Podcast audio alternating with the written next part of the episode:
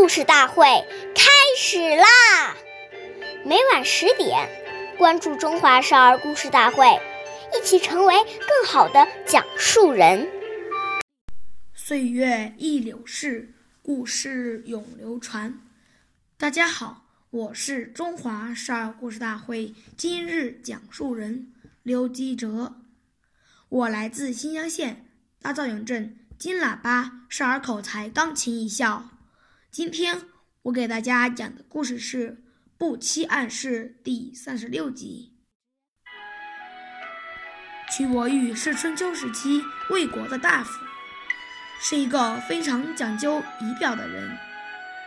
有一天晚上，魏灵公和夫人在庭院中赏月，忽然听到有车马的声音。经过王宫门口时，却没有了动静。过了一会儿，马蹄声又在远处响了起来，以表示恭敬。屈伯玉绝不因为这是晚上没有人看见就放弃了礼节。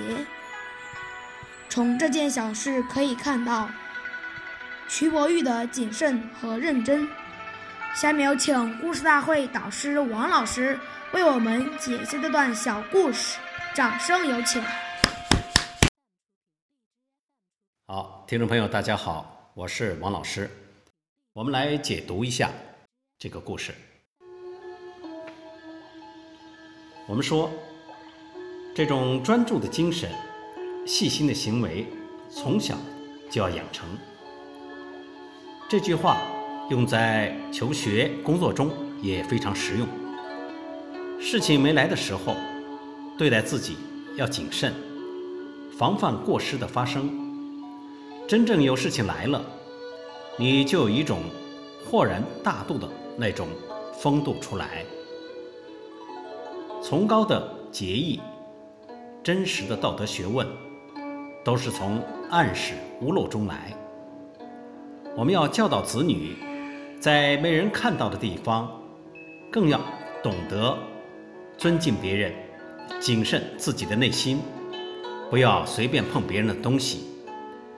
不要起偷盗之心，及不应该起的念头，因为这些都是很不尊重别人的态度。所以，独慎非常重要。好，感谢您的收听，我是王老师，我们下期节目再会。